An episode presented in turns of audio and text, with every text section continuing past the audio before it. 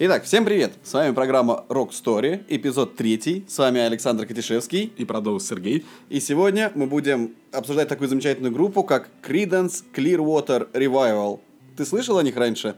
Раньше слышал, конечно. Я предлагаю для краткости называть их просто Creedence. Хорошо, это будет Creedence. Итак, поехали.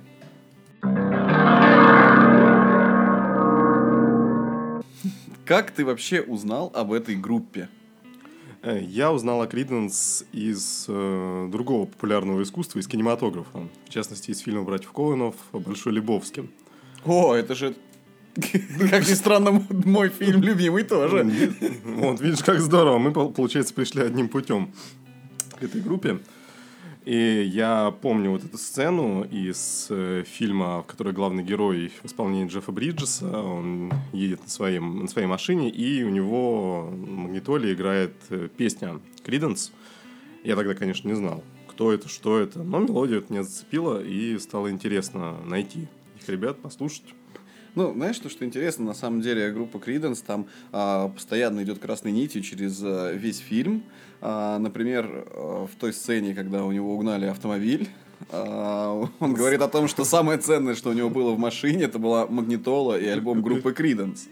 Вообще, если рассказывать про этот фильм, а, для тех наших слушателей, кто его не смотрел. Весь смысл сводится к тому, что есть такой Джеффри Лебовский по кличке Чувак, как он и сам себя называет э, чуваком. Он главный герой фильма, он безработный, он ничем не интересуется, он играет в боулинг, употребляет алкогольный коктейль его любимый, который называется «Белый русский», между прочим. Курит марихуану, это не пропаганда наркотиков. Ну, само собой, да. А, и вот музыкальная составляющая этого фильма очень интересна, потому что написанием оригинального музыкального ряда занимался композитор Картер Беруэлл, участник почти всех фильмов группы Коунов. И еще до того, как был написан сценарий этого фильма, а, братья Коуны уже держали для себя в голове какие-то а, ну, путеводные треки по фильму. Это был Just Dropped In а, Кенни Роджерса, Мгм. кавер-версия отеля Калифорния Ну, Gypsy Kings, Kings. ну и, конечно же, там часть репертуара Creedence Clearwater Revival. И, в принципе, каждому герою фильма соответствует ну, своя музыкальная тема. Вот, допустим, песни, э, песня Ло- э, Нолана, э, Тамблин, Тамблвелл специально подбиралась для рассказчика, то есть повествователя в фильме. Композиция Генри Манчини еще на стадии подготовки сценария предназначала Джеки Трихарну. А немецким нигилистам, э, которых потрясающие персонажи, кто видел, меня поймет, им аккомпанирует технопоп. Ну, классическая немецкая музыка того времени. А Джефф Бриджес, э, чувак, он, собственно, вся его жизнь и его роль в фильме протекает под Криденс. Ну да, таким образом можно сказать то, что каждая песня, каждая музыкальная тема соответствует каждому персонажу. Именно поэтому, наверное, сегодня мы выбрали эту группу, потому что, а, мне кажется, она была как-то недостойно прошла мимо именно вот в Советском Союзе, в России. Их творчество, ну, не особо кого Ну, интересовало. Да, получается, что, допустим, если спросить человека даже далекого от рок-музыки, то такие там Rolling Stones, Deep Purple, Metallica, он, наверное, тебе ответит. Может быть, он даже пару песен слышал. А про Creedence, ну, вряд ли кто-то скажет, что, а, да, да, Creedence это те самые. То есть а- у них нет э, этого уровня популярности, ну, даже не только в России, но и в мире. Как ты думаешь, э, ну почему это так произошло? Почему так незаслуженно эта прекрасная группа была обижена? Ты знаешь, мне кажется, что э, суть в том, что Криденс это все-таки более такое американское явление, явление американы.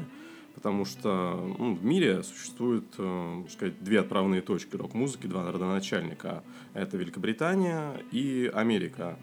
И если какая-либо группа завоевала себе популярность по одной из сторон Атлантики, то ну, 99% наверное, случаев, что у них есть шанс э, получить и мировую известность.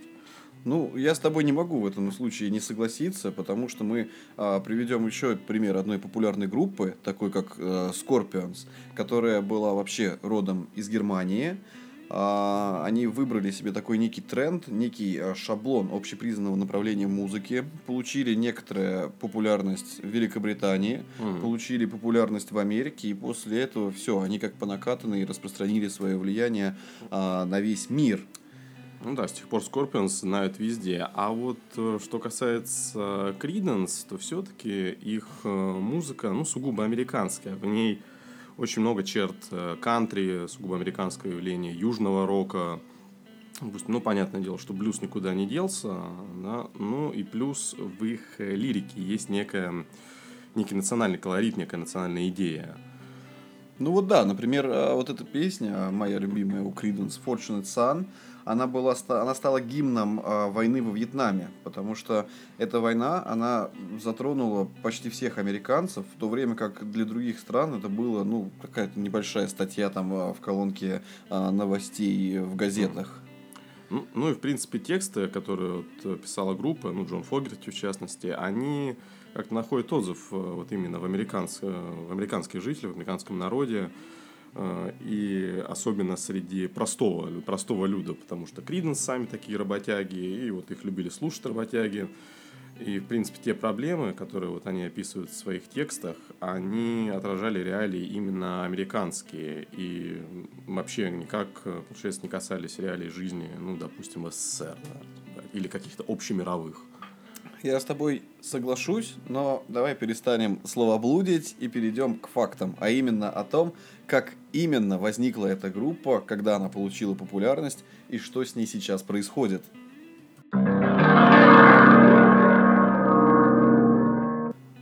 Группа Creedence э, берет свое начало еще в конце 50-х годов, когда несколько из основных участников, а именно Джон Фогерти, Даг Клиффорд и Стю Кук, начинают играть вместе, еще находясь на школьной скамье, и образуют группу под названием The Blue Velvets. А в это же время четвертый будущий участник Creedence, Том Фогерти, старший брат Джона, он уже играл в группе под названием The Playboys, а после перешел в команду под названием Spider's Web and the Insects. Ну, однако группы, обе команды имели такой местечковый статус, играли на дискотеках, в каких-то маленьких клубах. И в итоге Spider's Web э, в, 1950, э, в конце 1959 года распались. Но Том Фогерти, он все-таки не хотел расставаться с амбициями рок-героя и позвал своего брата Джона, а также его э, друзей Стю и Клифа помочь ему в реализации этих амбиций. И тогда же появилась команда Томми Фогерти and the Blue Velvets. Ну, интересно, да, добавить то, что в то время Том, он был старше Джона, и он уже работал на мусороперерабатывающем заводе, э, был женат, и ну, интересно то, что такой взрослый уже там, ну, казалось бы, состоявшийся на те времена э, человек пытался осуществить свою такую некую детскую мечту, смотря в сторону своего младшего брата, который играл там в школе, играл на ярмарках, как ты уже сказал, играл на дискотеках э, и так далее. И в 1961 году э, небольшая компания Orchestra Records решила выпустить две композиции братьев Фогерти, ну, и uh-huh. группы Blue Velvets. И месяц спустя вышел еще один сингл э, с двумя песнями. Но, в принципе, эти синглы какого-то большого успеха не имели, а каждая последующая запись группы продавалась все хуже. Э, но ребят не отчаивались, и в 1963 году, вернее, в 1964-м, прошу прощения, отправили на э, лейбл Fantasy Records свою демо-пленку с инструментальными композициями в надежде, что те подпишут с ними контракт. Ну, следует на самом деле тоже обратить внимание, что Fantasy Records это такая тоже местечковая а, звукозаписывающая компания, которая в то время не имела никакого, ну, никакого влияния, по большому счету. Ну, Они не, просто... не Колумбия уж явно. Да, у них был просто звукозаписывающие какие-то а, мощности, которые могли позволить им а, на профессиональном уровне записывать свои песни. И э, один из основателей Fantasy Records, Макс Вайс, пришел в восторг от этой группы э, и подписал с ними контракт. Единственное, он предложил им изменить название с The Blue Velvets на The Visions. И группа под этой вывеской выпустила даже целый сингл Little Girl Does Your Mama Know.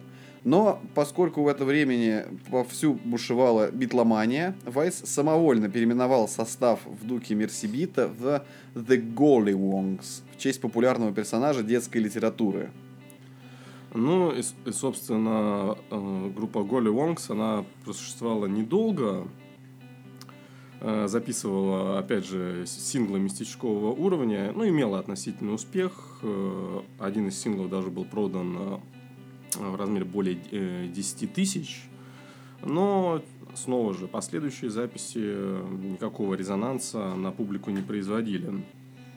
Ну, нужно еще отметить то, что уже в 1966 году Джон Фогерти и друг Клиффорд получили повестки и как резервисты отправились служить. Фогерти в сухопутные войска, Клиффорд в береговую охрану. И на протяжении шести месяцев, пока они проходили активную службу, группа не выступала. Джон позже признавался, что пребывал в таком унынии, что не брался за гитару, мечтая лишь о демобилизации – и сейчас я предлагаю перейти, ну, наверное, к поворотному моменту в истории этой группы и рассказать, как они в конце концов стали Creedence Clearwater Revival. Ну, после возвращения э, ребят из армии, они на протяжении периода службы не выступали более полугода, а на те времена полгода, ну, это огромный срок, о группе уже давно все позабыли, кто, что это за люди, кто это такие. Ну да, те времена были очень динамичные. Да, а в это время на лейбле Fantasy сменился сменился владелец, им стал э, Soul молодой предприниматель. И, по сути, он ничего не имел против того, чтобы продолжать работу с ребятами, но э, были выдвинуты некоторые условия. В первую очередь, он сказал, что им необходимо, а, сменить название, б, несколько сменить свою музыкальную стилистику, потому что к тому времени такой жанр, как Mercy Beat, уже давно был не актуален. Да, на самом деле еще такой интересный факт, что после демобилизации летом 1967 года а, ребятам пришлось сделать очень трудный выбор – они решили все-таки продолжить музыкальную деятельность, несмотря на все трудности. Стю продал машину, которую отец подарил ему в день получения диплома. На пару с Клиффордом они сняли коттеджик, где группа могла отдыхать и репетировать. Том Фогерти бросил работу на электроподстанции, и все вчетвером приняли строжайший режим экономии, выплачивая только те долги, за которыми кредиторы приходили вооруженные – но к осени 1967 года положение стало совсем а, бедственное, и после покупки лейбла то, что казалось каким-то ближайшим крахом, на самом деле повернулось а, потрясающей возможностью для ребят. Они сменили название на Creedence Clearwater а, Revival. Собственно, так началась история уже группы Creedence. Ну и, сменили... ну и начали записывать, да, первый альбом в такой стилистике, как э, Swamp Blues. Да, болотный блюз. Собственно, да, Саш, что такое все-таки Swamp Blues? Ну, это музыкальный жанр, который возник на самом деле гораздо раньше, чем 67 год. Он возник в 40-х, 50-х годах на основе так называемого луизианского блюза, который э, ну, был музыкой темнокожих. Угу. Основными характеристиками свом-блюза, несмотря на жизненный бэкграунд ребят, это была жизнерадостность, расслабленность, такой тягучий, замедленный рим, ритм. Ну, отсюда, собственно, и пошло название. Ну, а центром тогда свом-блюза считался Батон-Руж, Луизиана, где зарождение и рассвет этого жанра ассоциируются обычно с двумя именами, да, Джея Миллера а, и Слима Харпа, первого известного исполнителя свом блюза, чьи песни записывали в числе прочих Роллинг Стоунс и Нил Янг. Ну и основой является штат Луизиана, как раз славившийся болотной местностью и ну, крокодилами. Да. Ну да, собственно, само название. Болотный блюз, да, отсюда и пошло. Ну, мне кажется, вкратце мы историю группы рассказали. Ну, Давай... дальше, я полагаю, всем известно, что было. Популярность, Огромное выступление в Вудстоке. Распад сольной карьеры, но про это мы расскажем чуть-чуть позже.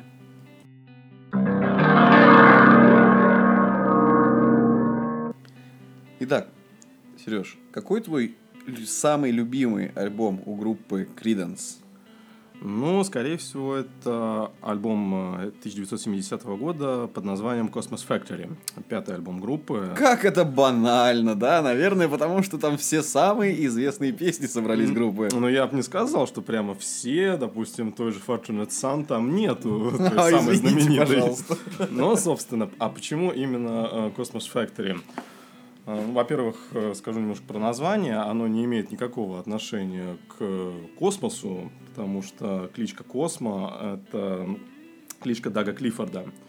И альбом они записывали в студии в Сан-Франциско, э, где обустроили себе рабочую резиденцию. И, собственно, сам Клиффорд назвал это место фабрикой, factory. Ну, отсюда и появилось название Cosmo's Factory, то есть фабрика Космо, если уж переводить.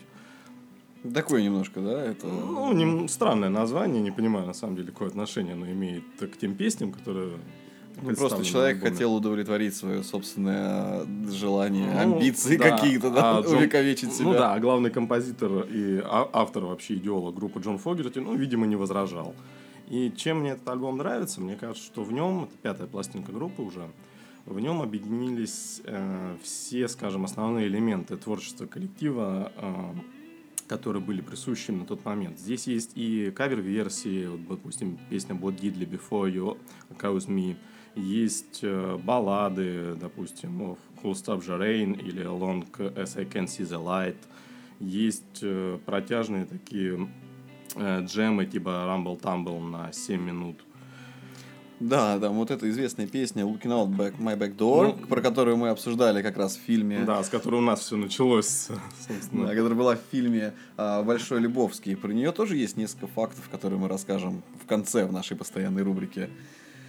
А, на самом деле, ну, для меня этот альбом ну, является хорошим, да, то есть, ну, он и в принципе общепризнанный. Он занимал второе место э, в США, двадцатое место в Великобритании, и вообще он считается самым коммерчески успешным альбомом Криденс, потому что он возглавлял и в Австралии тоже э, хит-парады. Но моя любимая песня у них называется I Put a Spell on You. Эта песня, сама по себе написанная в 1956 году с Кримин Джей Хокинзом, и песня, которая, в принципе, вошла в список The Rock and Roll Hall of Fame с 500 песен, которые просто взорвали рок-н-ролл. А, и эта песня, а, это, ну, Криденс сделали на нее кавер. А, самыми известными, в том числе кавер-версиями, на нее считается еще Нина Симон и Мерлин Мэнсон. Немножко расскажу я про эту песню. То, что изначально он собирался делать запись, Хокинс, я имею в виду, I Put a Spell on You в стиле такой любовной блюзовой баллады. Однако, ну, в дальнейшем, по словам Хокинса, продюсер напоил весь коллектив, и мы написали эту судьбоносную версию. Я, цитирую, даже не помню процесс записи. До этого я был, был обычным блюзовым певцом Джеем Хокинсом, Потом я понял, что я могу делать более разрушительные песни и кричать до смерти. Ну, некоторые источники утверждают, что первая, более спокойная версия I Put a Spell on You была сделана еще и до 1956 года, но подтверждений этому не существует. Предлагаемая запись лейбла Grand Label 49 года маловероятна. Сам лейбл сформировался позже. Ну, и музыкальная карьера Хокинса тоже началась лишь через несколько лет – ты знаешь, мне кажется, вот в чем уникальность I Put a Spell on You, ты правильно сказал, что это кавер-версия, но я думаю, что даже э, многие, те, кто любит слушать Криденс, но особо не, ну, не вникал в их историю, они, может, даже и не знают, что это кавер-версия. То есть группа сделала кавер так, что, по сути, превратила песню в свою. Знаешь, это я вспоминаю историю а, песни The Man Who Sold the World, да, которая да, да, была да, исполнена группой Nirvana на MTV. И после смерти уже Курта Кобейна, оригинальная же песня принадлежала или нет, но такое случается, такое случается с известными песнями, и, как ты правильно говоришь, с песней I Put a Spell on You произошло то же самое. Есть два наиболее известных кавера. Это Нина Симон э, и Криденс, и даже а Скривинг Джей Хокинс, наверное, ну, не очень доволен, потому что он... Ну, мне кажется, это приносит ему дивиденды определенные. Ну, в любом случае, да, это плохо. Этого плохо. Это неплохо. А, давай последний в этом разделе мы расскажем о том, что несмотря на такую слабую известность э, группы Creedence как э, группы, на самом деле мы очень часто видим э, группу Криденс в массовой культуре. Например, во многих э, художественных и мультфильмах э, звучали эти песни. Например, э, самые известные, да, это э, Симпсоны, Пираты Силиконовой долины, Сверхъестественное. В Форесте Вы... Гампе, по-моему, была тоже композиция. Fortunate Son, на самом деле, да, возвращаясь к, к теме того, что это является такой а, песней войны во Вьетнаме, в фильме Форест Гамп, когда он отправлялся на войну, он отправлялся именно под эту песню. В общем, сложно переоценить э, вклад группы Creedence в массовую культуру. До сих пор э, можно их услышать везде и по радио, и в фильмах, и в новых. Ну да, можно сказать, что те, кто даже не слышал никогда название этой группы, они сто процентов слышали песни. Ну, хотя бы да, Have You Ever Seen the Rain? Это песня, под которую, ну, наверное, мы все выросли, мы ее прекрасно помним. А, ну что, давай расскажем про Джона Фогерти,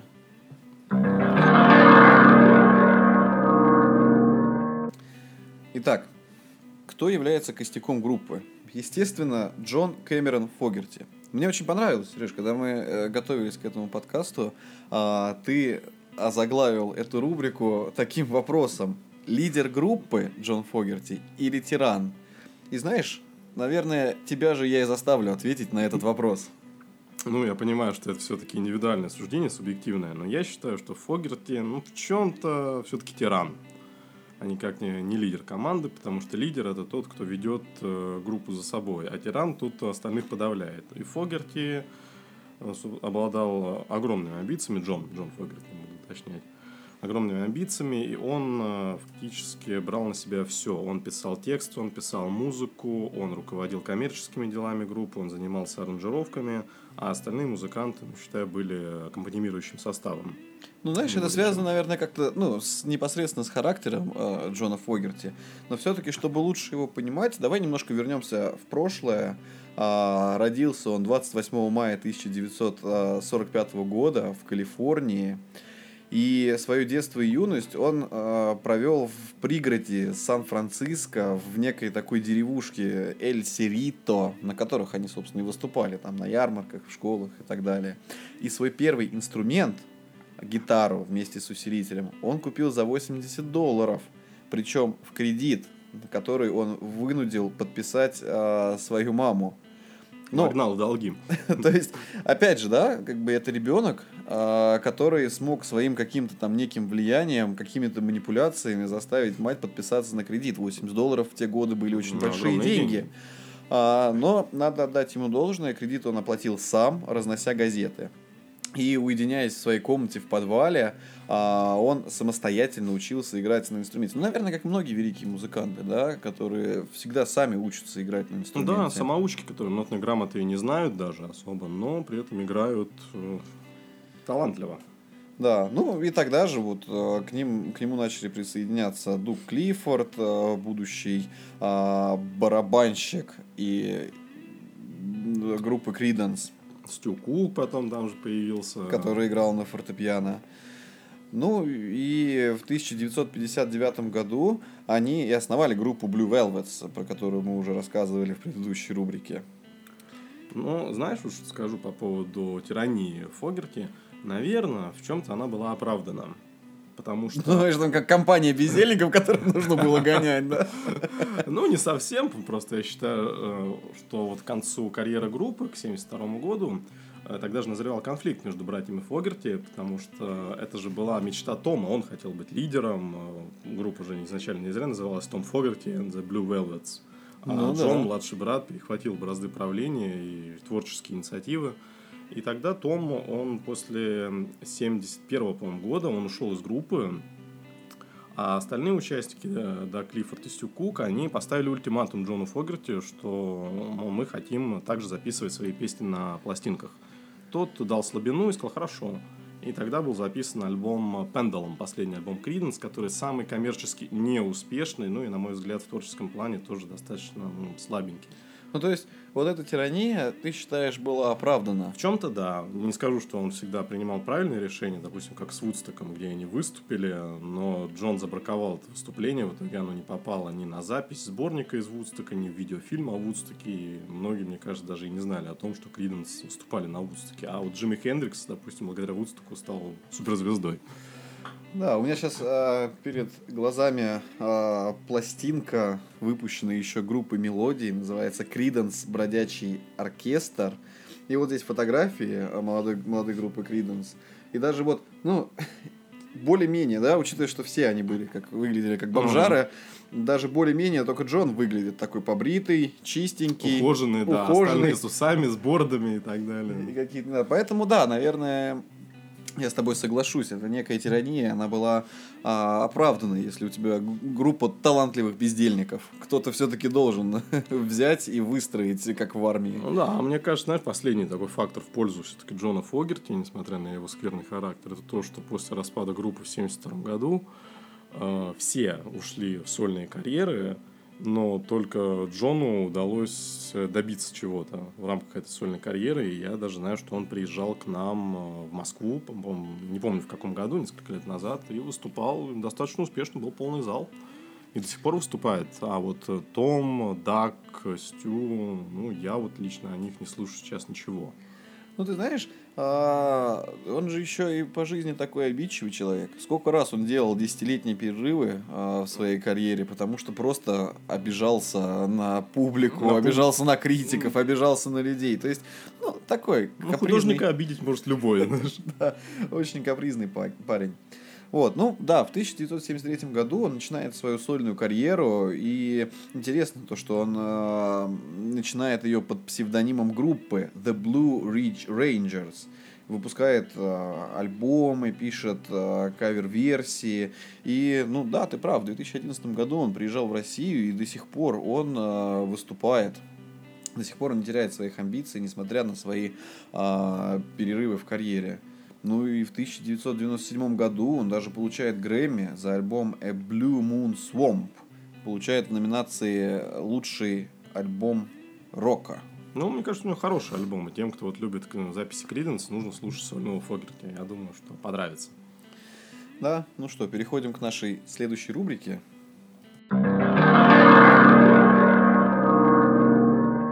Итак, наша постоянная рубрика «Горячая девятка», в которой мы рассказываем 9 интересных фактов о группе, которой посвящен выпуск.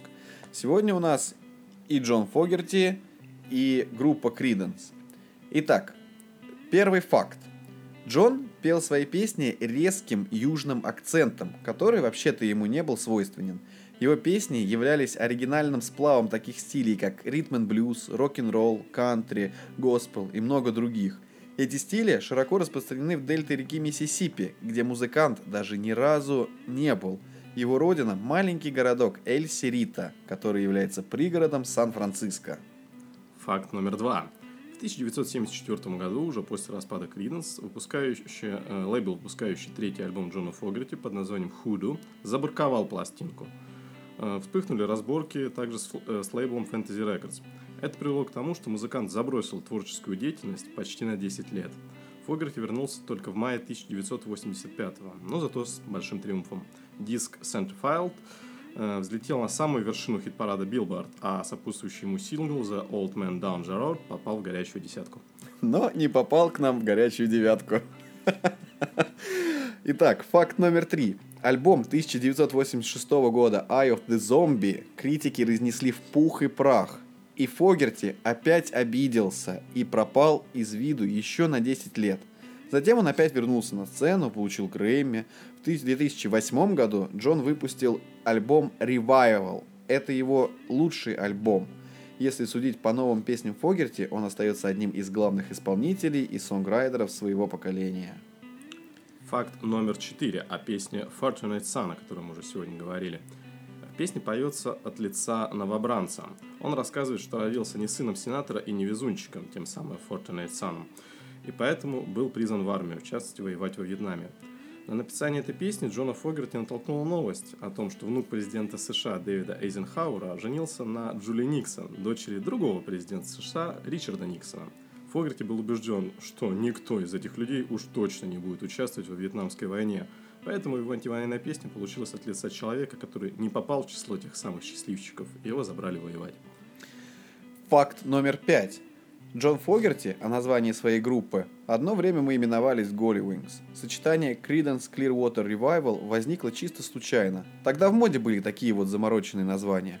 Помню, я и сам приходил в неописуемый восторг от всех этих Buffalo Springfield или Jefferson Airplane. Думал, елки-палки, Должно быть, это отлично работает на имидж команды. Как не смешно, нам всем почему-то казалось, что с новым названием группа будет звучать более профессионально. Мы попытались нырнуть глубже, стали экспериментировать со звуком на концертах.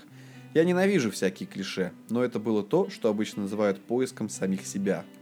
Факт номер шесть. В течение 1969 и 1970 годов Creedence была самой популярной группой в США. За этот период они выпустили 5 синглов, и все эти синглы стали хитами и попали в топ-10 американского хит-парада. Факт номер семь.